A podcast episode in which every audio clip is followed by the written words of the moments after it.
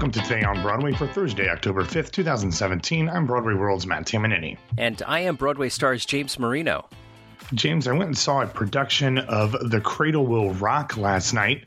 Uh, I think a lot of people will know the history of this show, that it was shut down three nights before its Broadway premiere back in the 30s because it inspired such revolutionary ideas like union organizing and striking. um, it was an interesting, you know, it's one of those shows that uh, might not hold up uh, in today's theatrical landscape, but in terms of the history of theater is important. So I was glad I saw it. It was a little weird, but uh, but but good nonetheless. Hmm. So, um, first up in the news, Leslie Margherita to lead the world's premiere of Whose Holiday Yes, James, as I mentioned last week, after a lengthy legal battle with Dr. Seuss Enterprises surrounding the copyright of How the Grinch Stole Christmas, Matthew Lombardo's Whose Holiday will finally make its world premiere next month a little differently than I thought because I thought it was going to be out of town, but um, it's actually going to be in New York. We'll get to that in a second. You might remember that last year the show was supposed to play New World stages with Tony nominee Jennifer Simard in the role of Cindy Lou Who. Well, Simard is now playing Ernestina Money in Hello Dolly, so she is unavailable, and therefore Queen Leslie has taken over the role. Also, with Jersey Boys heading into the theater at New World stages that this show was going to play last year, whose holiday has had to find a new home, as it will now play the West Side Theater upstairs for six weeks from November 20th through December 31st. Directed by Carl Andress, the story involves a, I laughed last year when we talked about it. I'm going to laugh anyway. Um, the story involves a middle aged Cindy Lou Who, now residing in a beaten down trailer in the snowy hills of Mount Crumpet.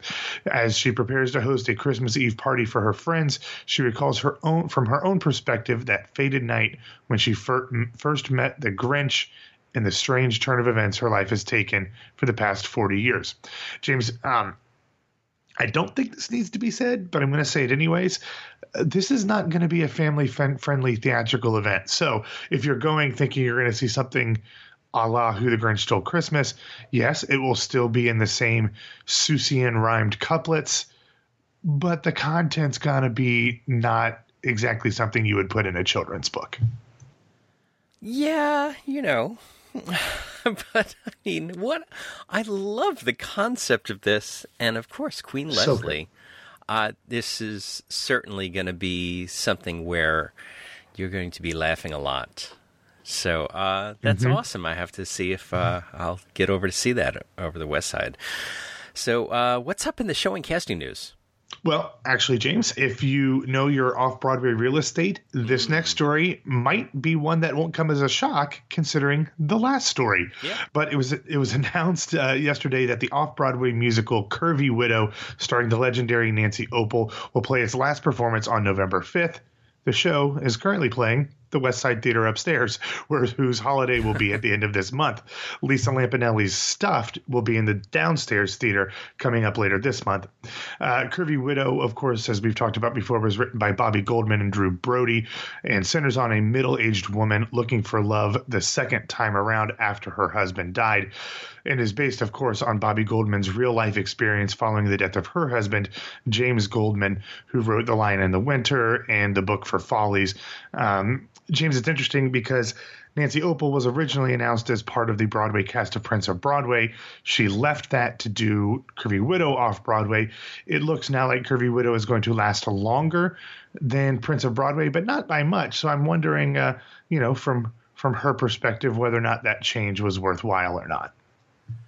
Yeah, you know, we talked about that a lot before um, both of these shows opened up, and um, so, uh, you know, I, I Prince of Broadway turned out to be uh, a mild success, and yeah, it, guess, it, extended, yeah, yeah.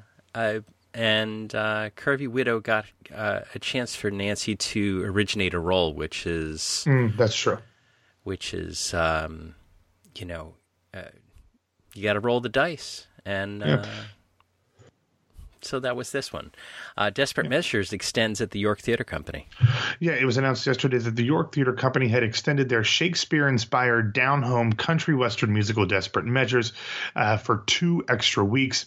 The show, which features a book and lyrics by Peter Kellogg and music by David Friedman, will now play through October 29th.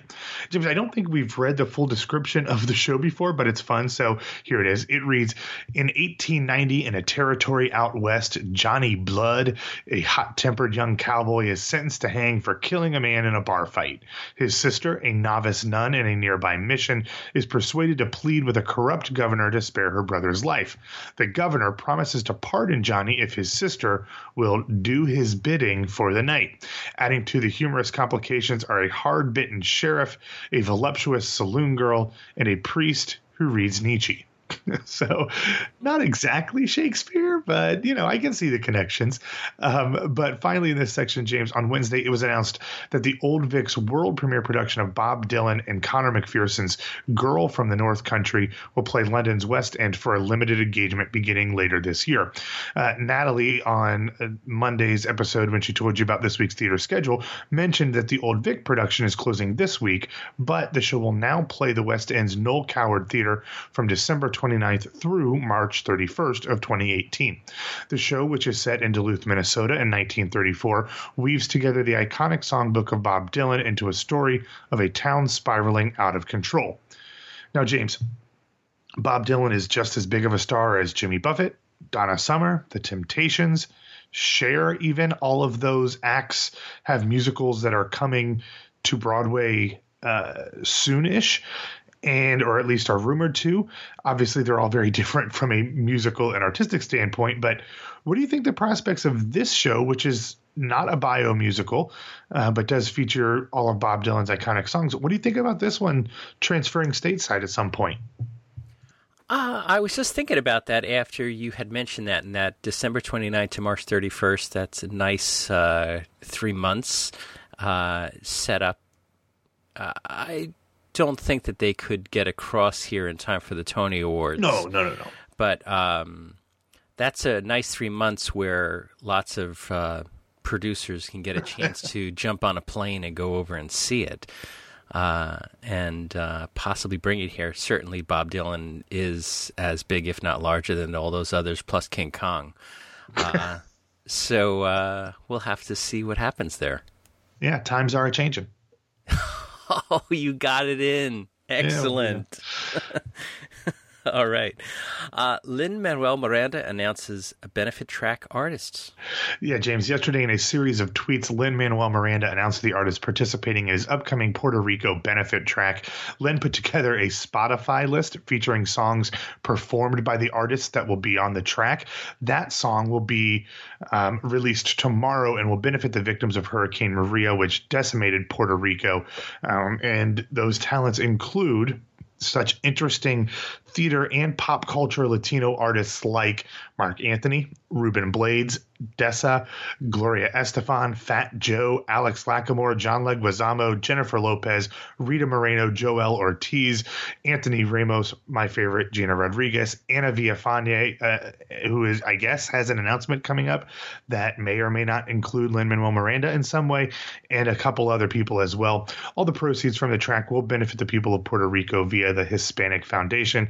James, I'm sure as soon as this is released, this will be a huge hit and you will hear it everywhere or at least see it talked about everywhere. Um, and hopefully people will buy the track and contribute to the relief efforts in Puerto Rico.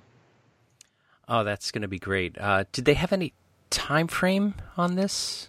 Uh, yeah, tomorrow. I'm sorry, I, I, didn't might not have said that clearly. It'll be released tomorrow on Friday. Oh, okay, great.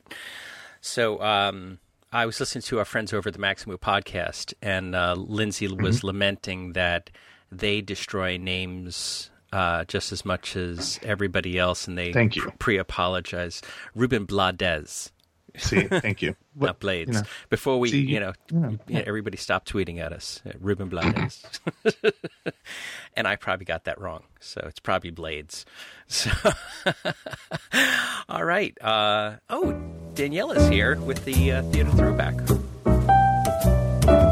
Hi, everybody. This is Daniela Parcell, and I'm here with this week's theater throwback.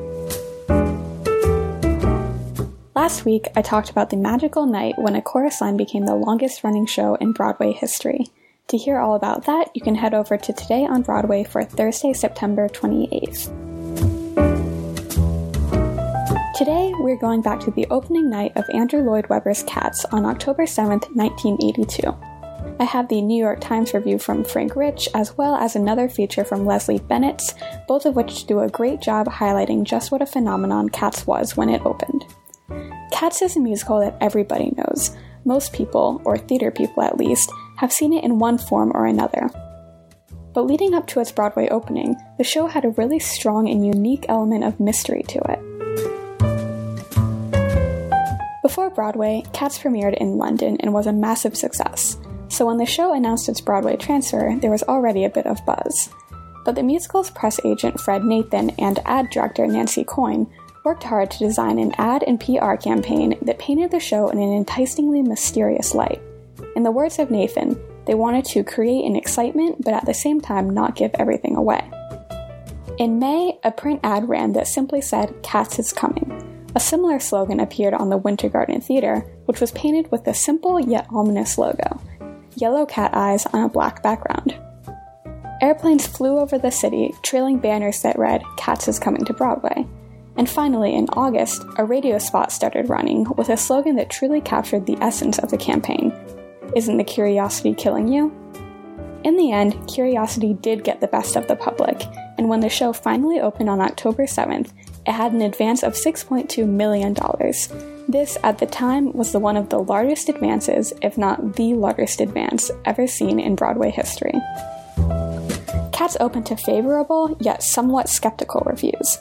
Frank Rich of the New York Times had a number of qualms, such as the show's lack of plot, but ended his review on a very positive note, writing, What Cats does is take us into a theater overflowing with wondrous spectacle, and that's an enchanting place to be.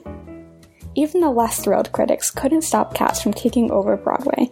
The musical ran for 18 more years, that's a total of 7,485 performances, and in 1997 it surpassed A Chorus Line as the longest running Broadway show in history. Now it remains the sixth longest running show ever and is enjoying its first Broadway revival at the Neil Simon Theater. Also, this week in history, on October 1st, 1962, Barbra Streisand signed her first recording contract with Columbia.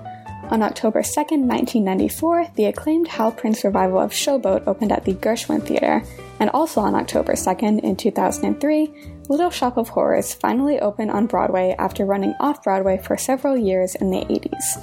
On October 5th, 2001, Mamma Mia began previews at the Winter Garden Theater, and on October 5th, 2014, Simon Stephens' The Curious Incident of the Dog in the Nighttime opened at the Barrymore. That is all for this week. Thanks for listening. Again, I am Daniela Parcell. You can follow me on Twitter at Daniela Parcell, and I'll be back next Thursday with another theater throwback. Okay, Matt, why don't you get us out of here? All right, thanks for listening to Today on Broadway. Follow us on Facebook and Twitter at Broadway Radio, and you can find me on Twitter at BWWMatt. You can subscribe to Some Like It Pop on iTunes, Stitcher, or Google Play. And my name is James Marino from BroadwayRadio.com and BroadwayStars.com. Thanks for spending some of your Thursday with us, and we'll be back and wrap up the week tomorrow. Thank you.